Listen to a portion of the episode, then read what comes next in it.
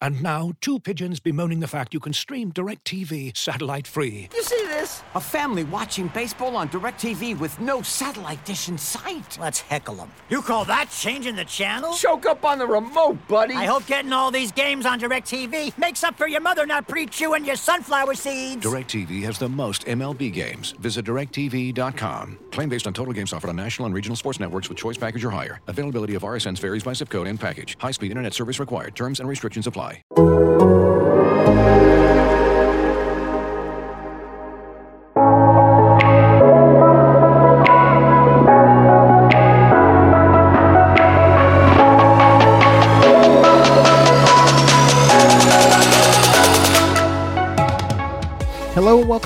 Another edition of Atlantic and Coastal, the Athletic's ACC podcast. I am your host, Andy Bitter, the Virginia Tech football beat writer.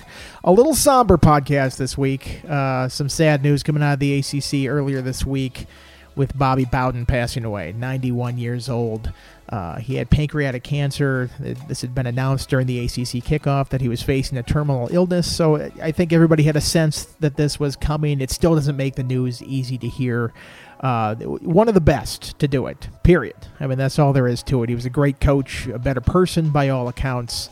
Uh, so we're going to use this podcast today to talk a little bit about Bobby Bowden. I have Andrea Adelson of ESPN.com coming on. She covers the ACC, and she's covered Bobby Bowden for a long time. Uh, she grew up as a fan in South Florida.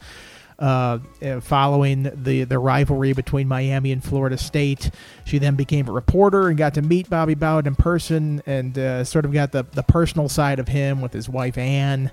Uh, and by all accounts, he lived up to everything that she expected out of him in terms of uh, sincerity and genuineness. And I, I, think that's why you hear a lot of these nice words coming out this week from former players and, and coaches that have coached against him and people in the ACC that worked with him. Uh, I think uh, he's a lot like Frank Beamer in that sense. Something that I've covered for a while. That uh, you wonder, is he really that nice? Yeah, he is that nice. Uh, two things with Bobby Bowden kind of struck uh, stuck out with me in my time as a reporter, and I didn't cover him directly. I kind of covered him indirectly whenever Virginia, Virginia Tech uh, played against Florida State or uh, at the ACC kickoff. I remember I was covering Virginia in 2004. And this was like a big game. UVA, I think, was number six. Florida State was number seven, and they were going down to Tallahassee to play. And the Seminoles just beat the brakes off them that night. It was a 36 to three rout. The game was not close. Uh, this was an 8 p.m. start, I think, so all the writers were on deadline in the press box.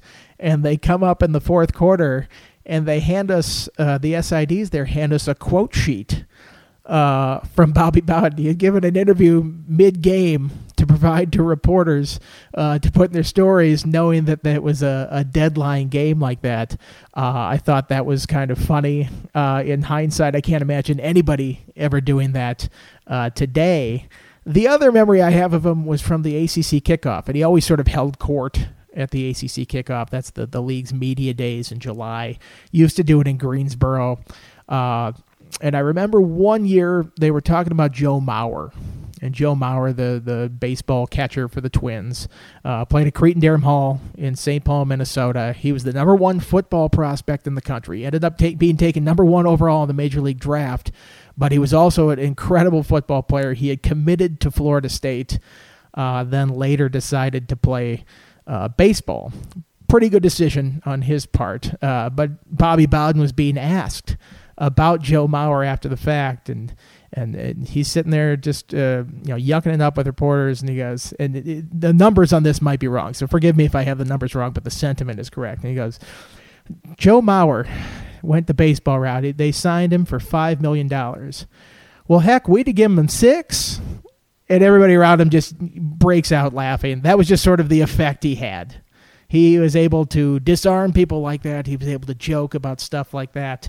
I mean, he's joking about paying players. That's the funny part about this whole thing. I think there are very few coaches in college football who could have gotten away with something like that. So, we're going to take this first part of the podcast, uh, talking with Andrea, uh, reminiscing a little bit about Bobby Bowden, talking about him as the person, the coach, and what they built at Florida State. And we'll touch a little bit on uh, some ACC stuff in the season coming up as well at the end.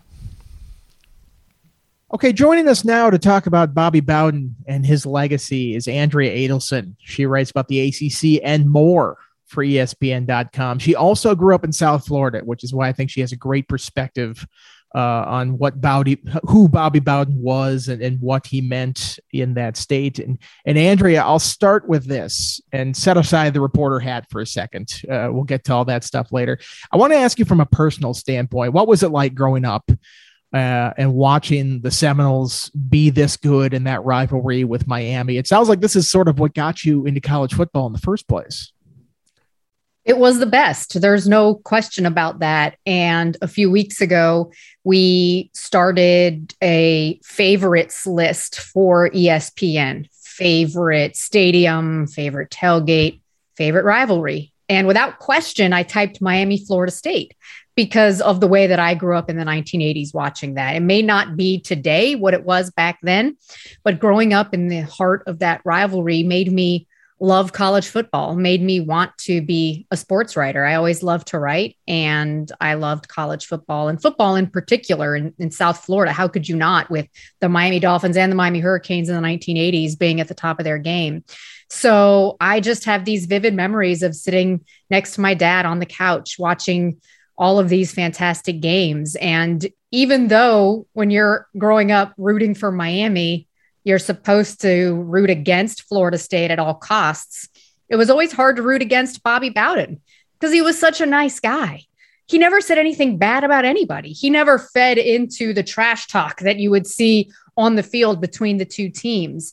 And my heart broke just a little bit when they lost some of those wide right games because of the look on his face afterward. Yes, I was happy Miami won, but at the same time, seeing the way Bobby reacted and knowing once again Miami was going to keep Florida State from winning a national championship as a Hurricanes fan, um, maybe meant a little bit more, but also made you feel a little bit for Bobby uh, because of the heartbreaking ways that they lost. So, yes, I, I credit watching those games growing up as being instrumental in why I wanted to end up covering college football. It's interesting because Miami, the dynasty was the U, and it sort of had this rotating cast of coaches and Schnellenberger and Jimmy Johnson, Dennis Erickson. I mean, it, it, there wasn't one face that you identified with that program. It was just the U, and that's it was just in the stratosphere of college football. Florida State was Bobby Bowden. I mean, he was the guy. He was the constant there. Uh, it, it's just interesting to me to hear that you were a Miami fan and you kind of rooted for him to win sometimes. I because I remember, you know, I was pretty young too uh, at that point watching those games, and you're right, the look of bewilderment on his face with those field goals where he's running out the field, he thinks they're good, and he kind of looks around like, "Hey, what just happened?" Uh, I mean, it, that feel like it really elevated college football at that point too. No question, and everybody tuned in, right? Everyone remembers Brent Musburger saying it's high noon. It's time for Miami, Florida State, because that's when they played those games back then in the 1980s. Uh, and so when you realize that these programs were ascending at the same time in the same state, both competing for national championship, championships every year, knowing that what was going to happen in that game would ultimately probably determine the national championship that year, made the stakes even greater in those games. That's why the wide rights were even more heartbreaking for Florida State back then, because if we're talking about now, they can survive those and still make the playoff. Back then, there was no playoff. There was the old bowl system where one loss was devastating. And that happened to Florida State multiple times where they ended up with one loss to Miami that kept them from winning a national championship. So I know a lot of folks have talked recently well, if they had played in the playoff era, think about how many more national championships Florida State may have won. And I think that's accurate. And that's why Bobby always said on his tombstone, they would write, and he played Miami because Miami seemed to be the one school that they, they couldn't get past in order to win some of those multiple championships. And I think when they finally did win their first national championship in 1993, there was just this overwhelming sense of, relief, I think, because they had made so much progress and made so many strides to get there that finally, yes, they were able to conquer what seemed to be the unconquerable at that time. Uh, and again, even though I was a Miami fan, I was happy for Bobby Bowden that he finally could get that um, on his resume because he absolutely deserved it for the way that he built that program. Yeah, it's a credit to him that you know he went out there and he played those kind of games and didn't shy Yes. away from them. Uh, you know, building that program up. I don't know if people necessarily build a program up quite like that today, where they play anyone, anywhere, anytime. Uh, and he did that. There were a lot of great coaches throughout college football history, and, and we'll get to Bowden's place within that in a second. But I want to ask you about Bowden, the person, because you sort of had this, uh, you know, familiarity with him growing up like that, and then you have the unique situation where then you become a reporter and you cover him. Uh, and I, I read the story that you posted earlier this week where you sat with him on the golf cart talking to him about his wife Ann for a story when you were at the Orlando Sentinel. What was that like? Uh, can you sort of take us through that moment uh, of sitting down with the person that you've seen on TV for all this time? And was he as genuine as in person as you would expect? Yes, a hundred thousand percent. Yes. And of course, I was nervous as all get out because here is this legend that I'm about to sit down and interview. And I wanted to make sure that I wasn't stumbling over my words and that I was getting my questions out without realizing the magnitude of the moment, at least for me personally. And I have to just sit here and rewind and tell the whole story because I think it just gives a glimpse into the Bowdens and who they are as people. I had gotten to the Orlando Sentinel that September, and one of my first assignments was to do profiles on Ann Bowden and Shelley Meyer, who is the wife of Urban Meyer at Florida. And that's where I went to school, the University of Florida. So I'm thinking the Florida one may be a little bit easier because they had just gotten there and I would be nervous about Bowden and everyone's asked him the same questions over and over again. And he's this legend. But it was actually the complete opposite. And when I tried to figure out how am I going to set up this interview, um, one of my colleagues said, Well, you know, the Bowdens are listed in the phone book. All you have to do is look them up and call the house and set it up. I'm like, wait, hold on. I don't have to go through PR department. What are you talking about? Yeah, just call the home and Ann will be happy to talk to you. So that's what I did. I looked them up in the old phone book. There was their number listed. Ann said, sure, uh, come to the house and pick me up and we'll go out to lunch. And I'm like, okay, you want me to come to your house? Yeah, yeah, come to the house. So already that's a complete difference from the way you normally set up what your interviews are. It's always very carefully done through the PR department at the school, and everyone's got to figure out a good day and a good time. She tells me to roll up to the house. Okay. So I roll up to the house, and Terry Bowden answers the door uh, because he was between jobs at that point, was living back at home. And that already, I was like, where am I right now? Terry Bowden is answering the door at Bobby Bowden's house and he's hollering for his mom and she comes out and she tells him there's a salad in the fridge waiting for him for lunch. So already I'm getting the sense that they're not the usual quote coach, right? Who and coach's family who are so guarded and everything is so controlled and everything is so private.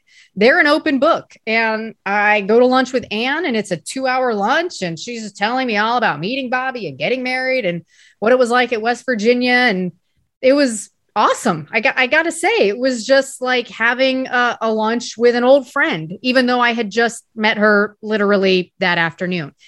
So now it's time to go out to practice to talk to Bobby, and of course I'm just okay. Take a deep breath. You know how to do this. You know how to ask questions. It'll be fine. And he invites me out of the golf cart like I'm again his best buddy from back home and it was a 15 minute conversation. And he was so happy to talk about Ann. And he immediately put me at ease. And it just made me understand and realize why so many people talked about Bobby Bowden, the person, and the way that Bobby Bowden, the person, ran the program, and why Bobby Bowden, the person, had such an impact on people because he just made you feel like he cared about you no matter who you were. And I'm just a reporter. So think about how many people that he interacted with inside that program over the time that he spent in that program who have stories and stories for days and days about Bobby Bowden and the impact he made on them, and then how that influenced them to make an impact on others. And when I think about it, all I can say to myself is, I hope I can have that sort of impact myself in my community because of what he was able to do for as long as he was in Tallahassee. You know, I didn't have any personal experiences with Bobby Bowden like that, but it sounds to me a lot like Frank Beamer and how people describe Frank Beamer. And I, it, people always ask me that: is he that nice in person? And you know, to a certain degree, with some of these football coaches, I feel like they kind of lean into the act a little bit. Uh, you know, this is a salesmanship thing. You have sort of a a role to play in this whole thing, but deep down, I think these guys are like that. I think uh, there's a genuineness to to Bobby Bowden and Frank Beamer that they're like that, and you know, treat everybody the same. That's always been the thing about Frank Beamer is he'll treat the CEO like the janitor. I'm the same kind of person. It sounds like Bobby Bowden was like that person. I'm not. I'm not going to be like, oh, Saint Bobby, like all these people seem to say. He was a cutthroat guy, and he wanted to win, and he did it. But he did it with a smile on his face, and there's always this jovialness about him that uh, you know. I remember early in the ACC kickoff days when I covered it in the 2004, 2005, something like that. He would just hold court at that table and it'd be like three deep. And he just had this way of just disarming people when he talked to them. And it made it seem like he was your best friend or like he was talking to you personally, even though it's this group of like 60 people that are around him. And it's weird because he could do these things that if another coach did it, it would sort of rub you the wrong way. Like I was watching the Virginia Tech national championship game against Florida State, and it's like during the game, and they're running a flea flicker on the play, and he's giving a sideline interview in the middle of the game and it's behind him and it's like oh dang just threw that one deep or like the the whole Sebastian Janikowski thing where you know he missed curfew and he's like well I have a Warsaw rule. I'm not going to suspend it. But like if any other coach did that you'd be like oh this guy's you know it's uh, then but if it's Bobby Bowden you just kind of smile with it uh, and and take it in stride. I'm curious, were you a part of those breakfast with Bobby sessions uh, after uh, home games uh, on Sundays at Florida State? It's at a hotel down the interstate a little bit. What were those like? Yes, I was. And the first time I went to one, again, it was this out of body experience because coaches don't do that. Coaches don't give you extra time to just sit and chat. That's not the way it works anymore. I think that may have been the way it worked back in the 1970s and the 1980s, but at this time it was in the mid 2000 mid 2000s when I had my first chance to do it. Programs and coaches and, and players were more locked down. Uh, the access had been restricted over the years to the point where it's hard to even do a one-on-one interview uh, these days. But Bobby uh, did what he always did, which was meet with the media on Sundays. I think it was a Hampton Inn off I 10, had coffee and breakfast, and he'd sit at the uh, in a conference room at a long conference table. He'd sit at the head of it, and all the reporters would sit around him, and it was just a chat. We could talk about the game. Uh, we could talk about whatever we wanted to talk about. Extremely informal, uh, but always entertaining. And I, I think that's one part of of Bobby that I hope people remember is his humor and his one liners. And that was one of the ways that he would disarm people. I think Dabo Swinney the other day said the last time he talked to him, he told him, you know, if you get up up there to heaven before me, can you put in a, a good word for me? And Bobby said something about, uh, you know, I've always been wide or, you know, uh, referring to the missed field goals. Uh, so even uh, in his final weeks, he still retained that sense of humor. And, and I do think what you said about the St. Bobby nickname is, is really important because Bobby didn't like that nickname. Everybody has flaws, nobody's perfect. And I think Bobby didn't want people to think that he was this otherworldly person come to earth because he had his own flaws like anybody else. And he did get criticism for the way he handled Janikowski, uh, the way that there were issues on that football team. Free Shoes University, uh, the way that Steve Spurrier uh, made fun of them when they got into serious trouble, and Peter Warrick got into serious trouble for getting free merchandise from a Footlocker. The Randy Moss situation, um, other times where he had given players second and third chances who had gotten into trouble.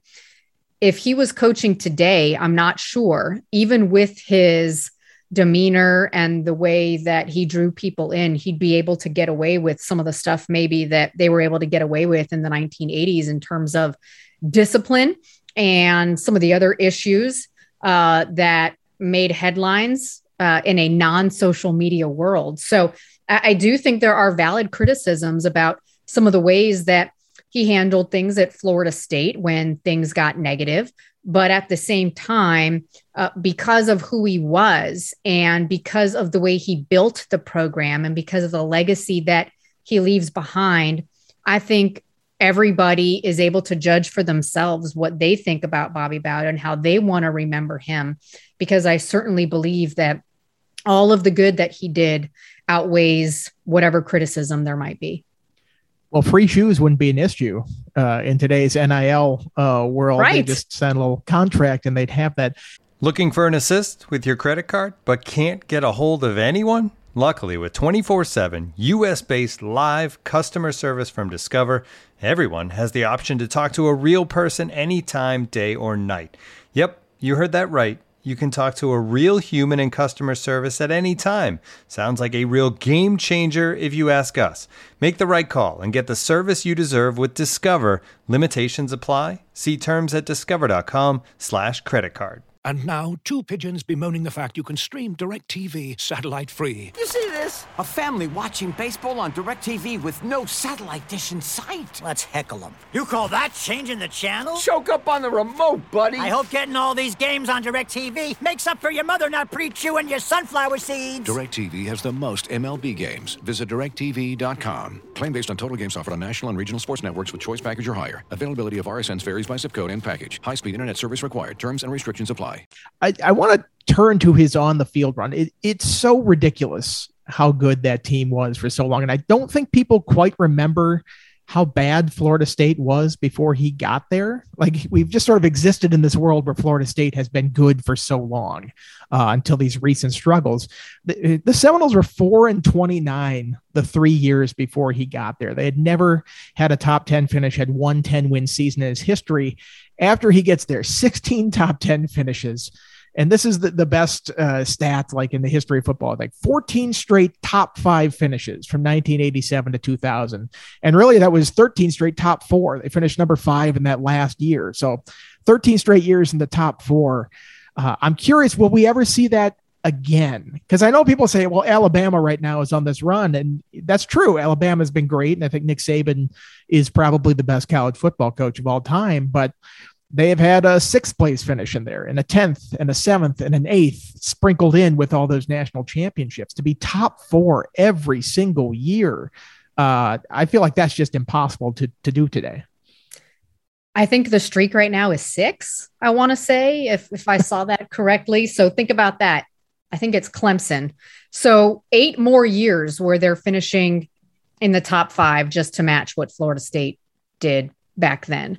Um, it's hard to imagine any scenario uh, where a team can get there because of where college football is right now and just the sheer difficulty of it. If you're finishing in the top five or the top four, you're either undefeated or you've only lost once. That's pretty much it. Uh, it it's rare to find a two loss team sitting there in the top four. And uh, because we're playing more games than they did back then, especially with now an expanded playoff, we're talking about teams that are going to have to go 16 and 0 or 15 and 1 basically every single year uh, to be able to get to 14 straight. Um, that seems impossible. It, it really does because the level of competition, even though we have seen teams rise up uh, to separate themselves, is still greater than it was back in the 1980s when Florida State uh, and, and the 1990s when Florida State was making this run. There's greater parity, and we see upsets maybe happen a little bit more often. So uh, I, I'm never going to say never, but I just think that streak in particular is so impressive because of what it takes to be able to get it done. Right? It's not just winning the games. It's knowing that everybody is targeting you every single week. It's knowing that even when you're playing an opponent that you should beat by three touchdowns, that you're going to get up for the game. uh, and be ready to play that game and be perfect, basically, to be able to get it done. And the pressure and the expectations right now in this environment are so much greater than what they were back then. And Clemson has talked about this repeatedly, knowing that everybody is trying to take them down. The same thing for Alabama, the same thing for Ohio State, that they have to make sure that they're always playing at their highest level uh, every single week, or they could lose. So, uh, that streak in particular is one I don't think gets talked about enough because of the enormity of what it took to get that accomplished. And then think about how many of those seasons ended with that loss to Miami. Uh, and and what that could have meant for Florida State in particular, going back to what we were talking about earlier. So, um, to sit back and and marvel at that, I think is going to be one of those streaks as we continue to progress forward in college football that will get, uh, I think, more and more appreciated as we get further and further away from that era in college football. It does make you wonder uh, what this team could have accomplished national championship wise in a playoff era. Yes. If they would have been in it basically for 14 straight years. I mean, he won two of them, and that's a really tall task, especially in that era. But if you give him a mulligan in the regular season and say, oh, that wide right didn't count that much, uh, maybe we're talking about Bobby Bowden having a national championship trophy case like, like Nick Saban. I mean, that's how good those teams were. They could have done it. Uh, I think I, am curious, and, and I want to touch on this too because this is an ACC podcast. Just Florida State and Bobby Bowden's impact on the ACC. Joined in 1992, they won or shared the league title in their first nine years in the league. They didn't lose a game. They were 29 and 0 until Warrick Dunn gets stopped at the goal line by you know two inches against Virginia. Uh, they were 70 and 2 in ACC play in their first nine years. I mean, they dominated this league and they really elevated the profile football wise of the ACC. Where's the ACC right now, if not for Bobby Bowden and Florida State? I will never forget. I was in a sports bar watching that end of that game, Florida State, Virginia. And when they stopped Warrick Dunn, it was like the world had ended. It was inconceivable that Florida State and Warrick Dunn could be stopped like that in the ACC. They were a runaway train. Nobody could stop them. And that game is going to go down certainly in ACC history for what it meant. But there's no question that adding Florida State into the ACC gave the league football credibility at a time where it absolutely had to have football credibility. At, in that in that era, we were moving away from football, basketball kind of carrying the, the load to football only in terms of what it meant for TV money and revenues and where conferences were headed. So they had to have a football presence. They could no longer be known as a basketball conference. And even today, this is something that the ACC continues to struggle with is that basketball identity that's always identified themselves. Where does football fit into it? Jim Phillips today in 2021 is talking about we need to make football more of a priority. So even though Florida State gave them this instant credibility in the 1990s, the ACC is still trying to figure out how do we make ourselves more of a football conference. And I think part of that is because Florida State was so dominant in the ACC, nobody could keep up with them because nobody had a football program built the way Florida State did. Uh, so that was the first blueprint. Then we saw Virginia Tech come on board and they start dominating in the ACC. They couldn't win those BCS games. And that's something that I think will kind of always stay with with Virginia Tech, and now obviously Florida State um, had a revival and they had the blueprint. Now Clemson has the blueprint. So that's really only three teams in the ACC that have put themselves in position to win championships, right? And Florida State has been a, at the forefront of two of those eras. Uh, and so I just think that speaks to the importance and the value of Florida State. And if Florida State gets back to where they were in the heyday of Bobby Bowden and then in the heyday of Jimbo Fisher, then the ACC will be much better off than where they are right now from a football perspective. And I think that's one thing that when Jim Phillips says we need to elevate football in the ACC, he's directly talking to Florida State. Florida State needs to get back up there uh, because with a Florida State that's average and mediocre, the reputation of the ACC suffers. And I think a lot of that goes back to Florida State joining the ACC when they did. Well, I think Jim Phillips, uh, John Swofford, every ACC commissioner in the last 30 years probably owes a debt of gratitude to Florida State. I don't think the league is around right now if not for Florida State coming in and uh, Bobby Bowden having the success that he did. Now, I just in this age where football rules everything, I feel like the league would have just gotten ripped apart at some point, kind of like the Big East. So, uh, incredible life, incredible coach, incredible person, uh, Bobby Bowden. Uh, I really enjoyed all these stories with you, Andre. I do want to touch on just some ACC stuff, football. I mean, the season's coming up. My goodness, the season. We've been sidetracked by all sorts of, of conversations with realignment and NIL and all this stuff in the off season. Here we are. The season's three weeks away. I, I can't even tell. My calendar's all thrown off. I'm curious, what are you looking forward to the most in the ACC this year? Is there a storyline or anything that stands out in your mind?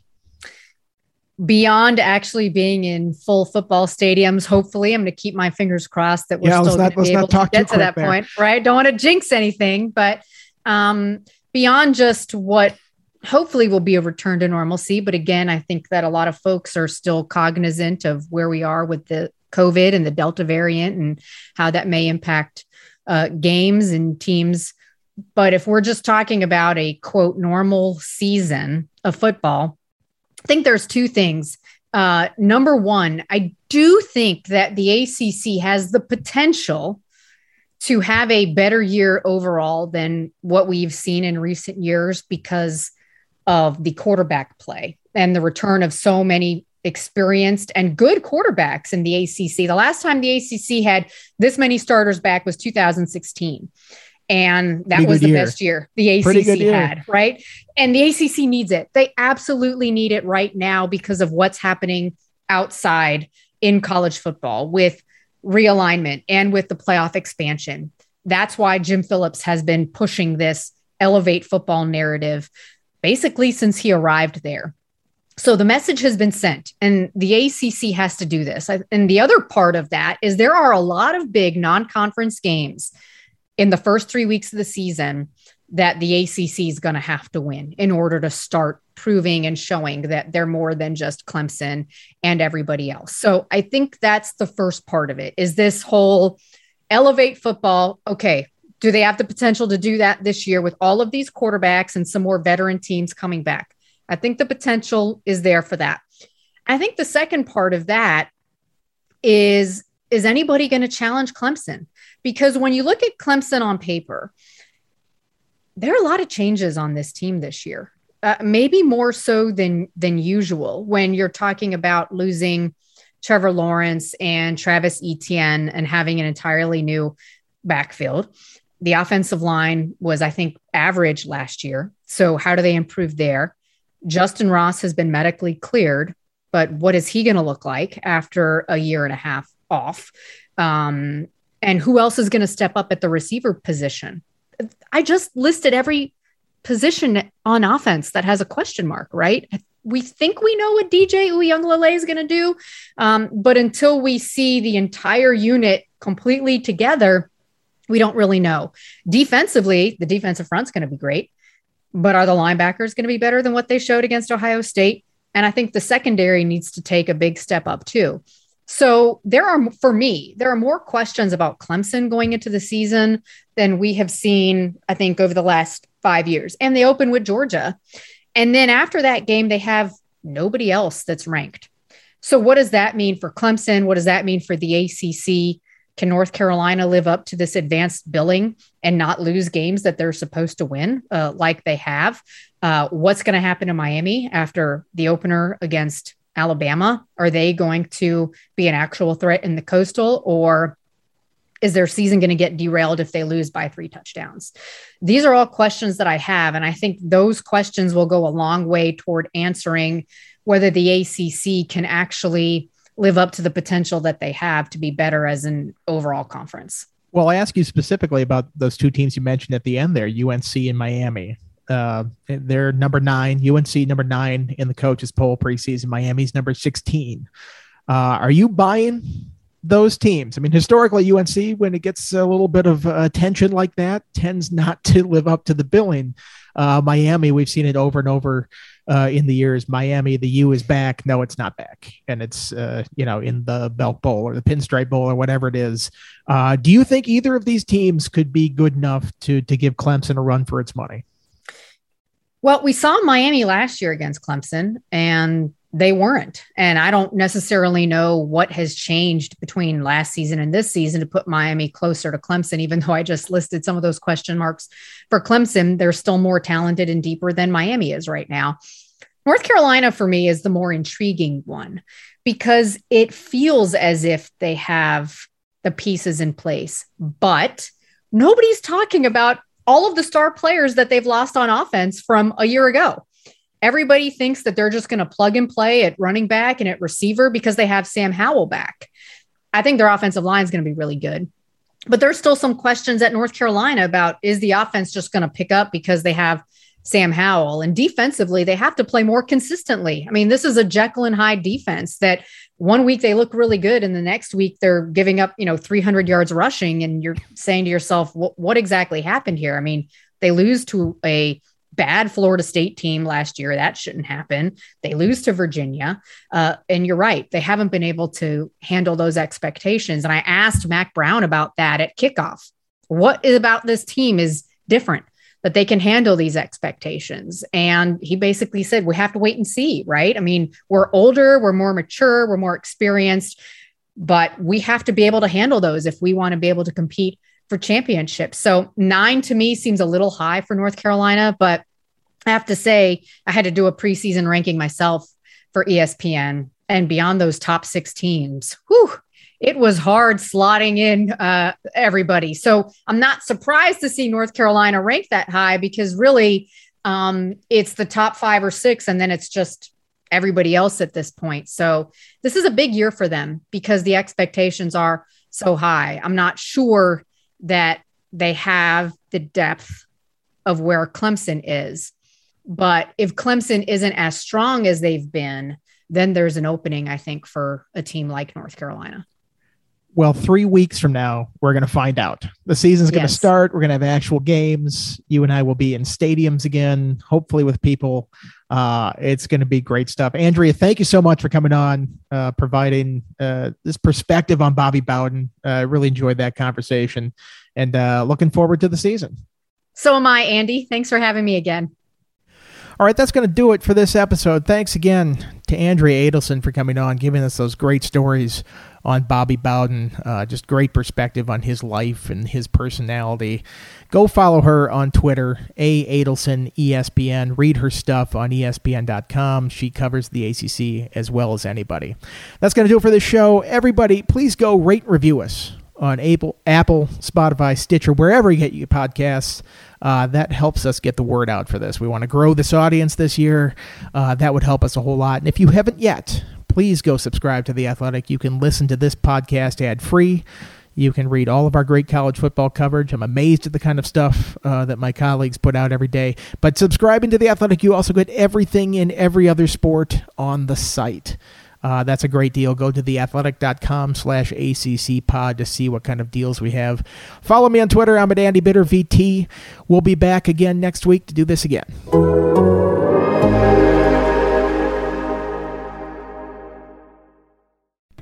As you've probably heard by now, we've teamed up with BetMGM this season. We'll be using BetMGM lines to make all of our picks, and we'll have special offers for our listeners each week. If you haven't signed up for BetMGM yet, use bonus code The Athletic, and you'll get a one-year subscription to The Athletic, plus up to a $1,500 first bet offer on your first wager with BetMGM. Here's how it works. Download the BetMGM app and sign up using bonus code The Athletic. Make your first deposit of at least $10, place your first bet on any game, and claim your voucher for a one-year subscription to The Athletic. See BetMGM.com for terms. U.S. promotional offers not available in D.C., Mississippi, New York, Nevada, Ontario, or Puerto Rico. Gambling problem? Call 1-800-GAMBLER. Available in the U.S. Call 877-8-HOPE-NY or text HOPE-NY 467-369 in New York. Call 1-800-NEXT-STEP in Arizona. 1-800-327-5050 in Massachusetts. 1-800-BETS-OFF in Iowa. 1-800-270-7117 for confidential help in Michigan. 1-800-981-0023 in Puerto Rico. First bet offer for new customers only in partnership with Kansas Crossing Casino and Hotel. Don't forget, if you haven't signed up for BetMGM yet, use bonus code The Athletic, and you'll get a one-year subscription to The Athletic, plus up to a fifteen hundred dollar first bet offer on your first wager.